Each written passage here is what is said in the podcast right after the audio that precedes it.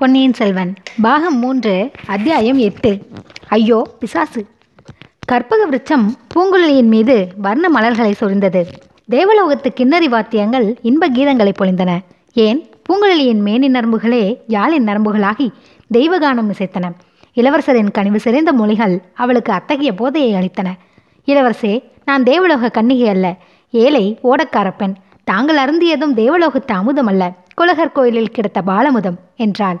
நீ தேவலோக கன்னிகளை இல்லை என்றாலும் நான் நம்பிவிடுவேனா? வர்ணனின் தவப்புதவி அல்லவா நீ, சமுத்திரகுமாரி. எத்தனை தடவை எனக்கு நீ உயிரளித்திருக்கிறாய், உனக்கு நான் என்ன கைமாறு செய்ய போகிறேன் என்றார் இளவரசர். ஐயா, இன்னும் ஒரு பகலும் ஒரு இரவும் தங்களுடன் இருக்க இந்த ஏழையை அனுமதிக்க வேண்டும் என்றாள் பூங்குழலி. அது எப்படி முடியும்? உடனே நான் பழைய அறைக்கு புறப்பட வேண்டுமே என்றார் இளவரசர். இல்லை, தங்களை நாகைப்பட்டினத்துக்கு அழைத்து செல்லும்படி செய்து வந்திருக்கிறது. யாரிடமிருந்து? இளைய பிராட்டியிடமிருந்துதான். அது யார் அங்கே? இன்னொருவன், வந்தியத்தேவனுடன் படகை இழுத்து வருகிறவன். என் அத்தான் சேந்தனமுதன். இளைய பிராட்டி அவனிடம்தான் செய்தி அனுப்பியிருக்கிறார், தங்களை நாகைப்பட்டினத்தில் உள்ள சூடாமணி விகாரத்திற்கு அழைத்து செல்லும்படி. ஆஹா, என் தமக்கு என் மனம் மாறிவிட்டதா? எனக்கு முடிசூட்டும் ஆசை அகன்று விட்டதா? வெகு காலமாக எனக்கு புத்த சங்கத்தில் சேர வேண்டும் என்ற ஆசை உண்டு. புத்த சங்கத்தில் சேர்ந்து பிக்ஷு ஆவேன்.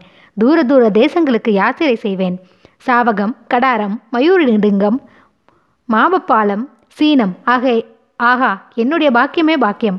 பூங்குழலி, வா போகலாம் என்று கூறி இளவரசர் எழுந்து நின்றார். அவருக்கு இன்னும் முழு நினைவு வரவில்லை. சுரவேகத்திலேயே பேசுகிறார் என்று பூங்குழலி சந்தேகித்தாள். அதே சமயத்தில் தூரத்தில் ஓடமிடும் குரல் ஒன்று கேட்டது. இளவரசர் திடுக்கிற்று நின்று, பூங்குழலி, அது என்ன என்றார்.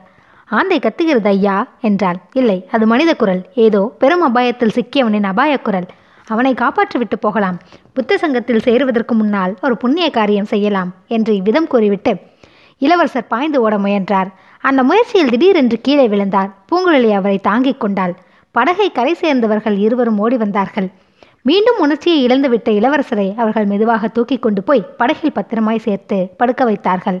கால்வாயில் படகு போக ஆரம்பித்தது. இளவரசரை தவிர்த்து மற்ற மூவரும் இடநெருக்கடியுடன் அதில் உட்கார்ந்திருந்தார்கள். வந்தியத்தேவன், பூங்குழலி, 4 பேரை இந்த படகு தாங்குவது கடினம்.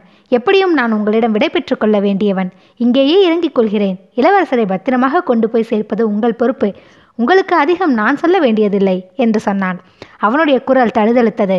நிலாகிரணம் அவன் முகத்தில் விழுந்தபோது கண்களில் முத்துத்துளிகள் ஒளி வீசி திகழ்ந்தன. கோடிக்கரை காடு தாண்டிய பிறகு இறங்கி செல்லலாமே. என் குதிரையையும் அங்கேதான் நிறுத்தி வைத்திருக்கிறேன். அடையாளம் நினைவிருக்கிறதல்லவா என்றான் சேந்தனமுதன். வேண்டாம், நான் இங்கேயே இறங்கிக் கொள்கிறேன். குலகர் கோயில் பிரகாரத்தில் சற்று நேரம் படுத்து தூங்கிவிட்டு பொழுது விடுவதற்குள் எழுந்து புறப்படுகிறேன். இல்லாவிடில் நாளைக்கு பிரயாணம் செய்ய முடியாது. வழியில் எவ்வளவு தடங்கல்களோ என்றான் வந்தியத்தேவன். பூங்குழலி அத்தனை நேரமும் தன் மடியில் பத்திரப்படுத்தி வைத்திருந்த பொட்டணத்தை எடுத்து அவனிடம் கொடுத்தாள். இந்தா குலகர் கோயில் பிரசாதம், இதை சாப்பிட்டு விட்டு தூங்கு என்றாள். நீங்களும் ஒன்றும் சாப்பிடவில்லையே, உங்களுக்கு வேண்டாமா? கோடிக்கரையிலிருந்து காத தூரம் கால்வாயில் போய்விட்டால் எத்தனையோ கிராமங்கள். நானாவது சேர்ந்தனாவது போய் உணவு சம்பாதித்து கொண்டு வருவோம். உன் விஷயம் அப்படியல்ல. நீ ஒருவர் கண்ணிலும் படாமல் பழையாறை போய் சேர வேண்டும் அல்லவா? படகில் இளவரசர் இருக்கிறார். இளவரசர் என்று யார் நம்புவார்கள்? அதை பற்றி கவலைப்படாதே, எங்கள் பொறுப்பு. இந்த ஓட்டை படகை யாரும் கவனிக்க மாட்டார்கள். இந்த படகில் இருப்பவர் இளவரசர் என்று யார் நம்புவார்கள்? அதை பற்றி கவலைப்படாதே. சரி, அப்படியானால் இங்கேயே நான் இறங்கிக் கொள்கிறேன். அச்சமயம் மறுபடியும் அந்த ஓலக்குரல் கேட்டது. ஆ, அது என்ன என்று இளவரசர் கேட்டுவிட்டு மறுபடியும் உணர்வை இழந்தார். பூங்குழலி எழுந்து நின்றாள். முடியாது, என்னால் முடியாது. இளவரசருக்கு தெரிந்தால் என்னை மன்னிக்க மாட்டார். இன்னும் கொஞ்ச நேரம் படகில் இரு. அந்த மந்திரவாதியை சேற்றிலிருந்து எடுத்து விட்டு வருகிறேன். இங்கிருந்து அந்த இடம் கிட்டத்தான் இருக்கிறது என்று சொல்லிக்கொண்டே படகிலிருந்து கால்வாயின் கரையில் குதித்தாள். அப்படியானால் நானும் முன்னோடு வருகிறேன். அந்த பாதகனிடம் உன்னை தனியாக விடமாட்டேன் என்றான் சேந்தனமுதன். இல்லை அமுதா, நீ படகில் இரு. இளவரசரை ஜாக்கிரதையாக பார்த்துக்கொள். நான் பூங்குழலியுடன் போய் வருகிறேன். எனக்கும் அந்த மந்திரவாதியை பார்க்க வேண்டிய காரியம் இருக்கிறது என்று சொல்லிவிட்டு பூங்குழலியை பின்தொடர்ந்து வேகமாக ஓடினான் வந்தியத்தேவன். பூங்குழலியின் மணக்கன் முன்னால் மந்திரவாதி மார்பளவு சேற்றில் புதைந்திருக்க அவனை சுற்றி நரிகள் நின்று அவனை பிடுங்கி தின்ன பார்க்கும் பயங்கர காட்சி தோன்றிக் கொண்டிருந்தது. அதற்கிடையில் இளவரசர் அவளை பார்த்து, பெண்ணே, நீ கொலைபாதகி என்று குற்றம் சாட்டும் காட்சியும் தோன்றியது. இந்த காட்சிகள் அவளுடைய கால்களுக்கு மிக்க விரைவை கொடுத்தன. மந்திரவாதியை அமிழ்த்திய சேற்று பள்ளத்தை அதிவிரைவில் நெருங்கினாள். அங்கே மந்திரவாதியை காணாமல் பெரும் ஏமாற்றம் அடைந்தாள். பின்தொடர்ந்து வந்த வந்தியத்தேவன் அவள் பக்கம் நெருங்கியதும் அவள் தயங்கி நிற்பதன் காரணத்தை கேட்டு தெரிந்து கொண்டான்.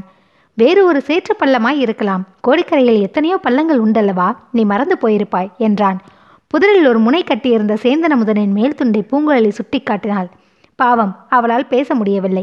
சேற்றில் அமிழ்ந்திருப்பான் என்று நினைக்கிறாயா? இல்லை இல்லை, ரவிதாசனை அப்படியெல்லாம் கொன்றுவிட முடியுமா? அவனுக்கு 100 உயிர் ஆயிற்றே, தப்பி போயிருப்பான் என்று சொல்லிக்கொண்டே வந்தியத்தேவன் புதரில் கட்டப்பட்டிருந்த துண்டை அவிழ்த்து எடுத்துக்கொண்டான். பூங்குழலிக்கு ஆறுதலாக அவ்விதம் சொன்னானே தவிர அவன் மனதிற்குள் ரவிதாசன் மாண்டுதான் போயிருப்பான், அவனுக்கு இந்த கோர மரணம் வேண்டியதுதான் என்ற எண்ணமும் தோன்றியது. இருவரும் அங்கே மேலும் நிற்பதில் பயனில்லை என்பதை ஒருங்கே உணர்ந்தார்கள். மீண்டும் கால்வாயை நோக்கி நடந்தார்கள். கால்வாயின் கரைகளை அங்கே இருபுறமும் மரங்கள் மறைத்து கொண்டிருந்தன. ஒரு மரக்கிளையை பிடித்து கொண்டு நின்று இரு உருவங்கள் எட்டி பார்த்தது தெரிந்தது. அவற்றில் ஒன்று ஆண் உருவம், இன்னொன்று பெண் உருவம். அதோ என்று பூங்குழலி சுட்டி காட்டினாள். ஆமாம், அவர்கள் யார் என்று தெரிகிறதா? மந்திரவாதி ஒருவன், இன்னொருத்தி என் அண்ணன் மனைவி. எனக்கு முன்னால் அவள் வந்து மந்திரவாதியை விடுவித்திருக்கிறாள். நல்லதாய் போயிற்று. நல்லது ஒன்றுமில்லை, கால்வாயில் படகு வருவதை அவர்கள் உற்று பார்த்திருக்கிறார்களே. அச்சமயம் 2 உருவங்களில் ஒன்று திரும்பி இவர்கள் வரும் திசையை பார்த்தது. உடனே 2 உருவங்களும் புதர்களுக்கு அடியில் மறைந்து விட்டன. ஐயோ, அவர்கள் நம்மையும் பார்த்து விட்டார்கள். பேசாமல் என்னுடன் வா, நான் ஒரு யுக்தி செய்கிறேன். நான் என்ன சொன்னாலும் ஆச்சரியப்படாதே, என்னை ஒட்டியே பேசு என்றான் வந்தியத்தேவன். இருவரும் மேற்கூறிய உருவங்கள் நின்ற இடத்துக்கு சமீபமாக போனார்கள். அந்த இடத்தை கடந்து சிறிது அப்பால் சென்று கால்வாயின் ஓரமாக உட்கார்ந்து கொண்டார்கள். பின்னால் புதரில் மறைந்திருந்தவர்களுக்கு தங்கள் பேச்சு நன்றாய் கேட்கும் என்று வந்தியத்தேவன் நிச்சயப்படுத்திக் கொண்டான். பூங்குழலி, இதோ பார், ஏன் கவலைப்படுகிறாய்? மந்திரவாதி செத்து ஒளிந்து போனான், போனதே சேமம் என்றான் வந்தியத்தேவன். ஐயோ, என்ன பயங்கரமான சாவு என்றாள் பூங்குழலி. கொலை செய்தது செய்துவிட்டு இது என்ன பரிதாபம்? ஐயோ, நானா கொலை செய்தேன்? பின்னே அவனை சேற்றில் விழ செய்தது யார்? நீதானே. திடீரென்று அப்புறம் உனக்கு பச்சாதாபம் வந்துவிட்டது. தப்பிவிக்கலாம் என்று வந்தாய், அதற்குள் அவனை சேறு விழுங்கிவிட்டது. தப்புவிக்கத்தான் வந்தாயோ அல்லது செத்து போய்விட்டானா என்று பார்ப்பதற்குத்தான் வந்தாயோ? யார் கண்டது? உன்னை யார் என்னை தொடர்ந்து வர சொன்னது? வந்ததினாலே தான் நீ செய்த கொலையை பற்றி தெரிந்து கொள்ள முடிந்தது. அடி கொலைபாதகி! நானா கொலைபாதகி? ஆம், நீ கொலைபாதகிதான். நான் மட்டும் யோகியன் என்று சொல்கிறேனா? அதுவும் இல்லை. நான் இளவரசரை கடலில் முழுகடித்து கொன்றேன். நீ மந்திரவாதியை சேற்றில் அமைக்கி கொன்றாய். அதற்கும் இதற்கும் சரியாய் போய்விட்டது. நான் செய்த கொலையை பற்றி நீ வெளியில் சொல்லாமல் இருந்தால், நீ செய்த கொலையை பற்றி நானும் யாரிடத்திலும் சொல்லவில்லை. இளவரசரை கொன்றவன் நீதானா? சற்று முன் அவரை பார்க்கவே இல்லை என்று சொன்னாயே. வேண்டுமென்று தான் அப்படி சொன்னேன். இனிமேல் அப்படி உன்னிடம் சொல்ல வேண்டிய அவசியமில்லை. நான் கூறியதை ஒப்புக்கொள்வாயா மாட்டாயா? மாட்டேன் என்று மறுத்தால் உடனே நந்தினி தேவியிடம் போய் நீ மந்திரவாதியை சேற்றில் அமைக்கி கொன்றதை கூறுவேன். நான் செய்த கொலைக்கு சாட்சியமில்லை, உன் கொலைக்கு சாட்சியம் உண்டு. நந்தினி என்னை என்ன செய்து விடுவாள்? வேறொன்றும் செய்ய மாட்டாள். உன்னை பூமியில் கழுத்து வரையில் புதைத்து யானையின் காலினால் இடரும்படி செய்வாள். ஐயோ, என்ன பயங்கரம்! வேண்டாமென்றால் நான் கூறுகிறபடி செய்வதாக ஒப்புக்கொள். என்ன செய்ய வேண்டும்? அதோ உன் அத்தான் கொண்டு வருகிறானே, அந்த படகில் ஏறிக்கொள். 2 பேரும் நேரே இலங்கைக்கு போய்விட வேண்டும். அங்கே போய் உன் இளவரசனை நினைத்து அழுது கொண்டிரு. இதற்காக நான் இலங்கை போக வேண்டும்? இங்கேயே இருந்தால் உனக்கென்ன? ஆ, நீ போய் பழுவேட்டரையரிடம் என்னை பற்றி சொல்லிவிட்டால் அவருக்கு என்ன இருந்தாலும் இளவரசர் பேரில் அபிமானம் உண்டு. என்னை பழிவாங்க பார்ப்பார். எனக்கு இந்த உலகில் இன்னும் கொஞ்சம் வேலை இருக்கிறது. அடப்பாவி, இளவரசரை நீ ஏன் கொன்றாய்? அதையாவது சொல்லிவிடு. சொன்னால் என்ன? நன்றாக சொல்கிறேன். இளவரசரும் அவருடைய தமக்கையும் சேர்ந்து ஆதித்த கரிகாலரின் ராஜ்யத்தை பறிப்பதற்கு சதி செய்தார்கள். ஆதித்த கரிகாலர் என்னுடைய எஜமானர், அவருடைய விரோதி என்னுடைய விரோதி. அதனால் தான் இளவரசரை கொன்றேன். தெரிந்ததா? இந்த மகாபாவத்துக்கு நீ தண்டனை அனுபவிப்பாய். அதை பற்றி நீ கவலைப்படாதே. நான் சொன்னபடி நீ செய்ய போகிறாயா இல்லையா? செய்யாவிட்டால் வேறு வழி என்ன? அதோ படகு வருகிறது, போய் ஏறிக்கொள்கிறேன். இதோ பார், நன்றாய் கேட்டுக்கொள். படகில் ஏறியதும் நேரே கடலை நோக்கி செல்ல வேண்டும். கோடிக்கரம் பக்கம் திரும்பினாயோ உன் கதி அதோ கதிதான். இங்கேயே இருந்து நான் உங்கள் படகை பார்த்து கொண்டிருப்பேன்.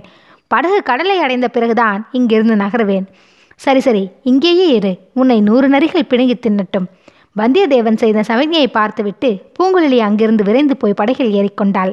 படகு மேலே சென்றது. வந்தியத்தேவன் அவளிடம் கூறியபடி அங்கேயே உட்கார்ந்திருந்தான். அரை நாளையே சென்றது. படகு கால்வாயில் வெகு தூரம் சென்று மறைந்தது. திடீரென்று வந்தியத்தேவனுக்கு பின்னால் ஹஹஹா என்று ஒரு பயங்கர சிரிப்பு கேட்டது. வந்தியத்தேவன் திடுக்கிவிட்டவன் போல் பாசாங்கு செய்து சட்டென்று எழுந்து நின்றான். மந்திரவாதி புதர்களுக்கு மத்தியில் எழுந்து நின்று பேய் சிரிப்பது போல் பயங்கரமாய் சிரித்தான்.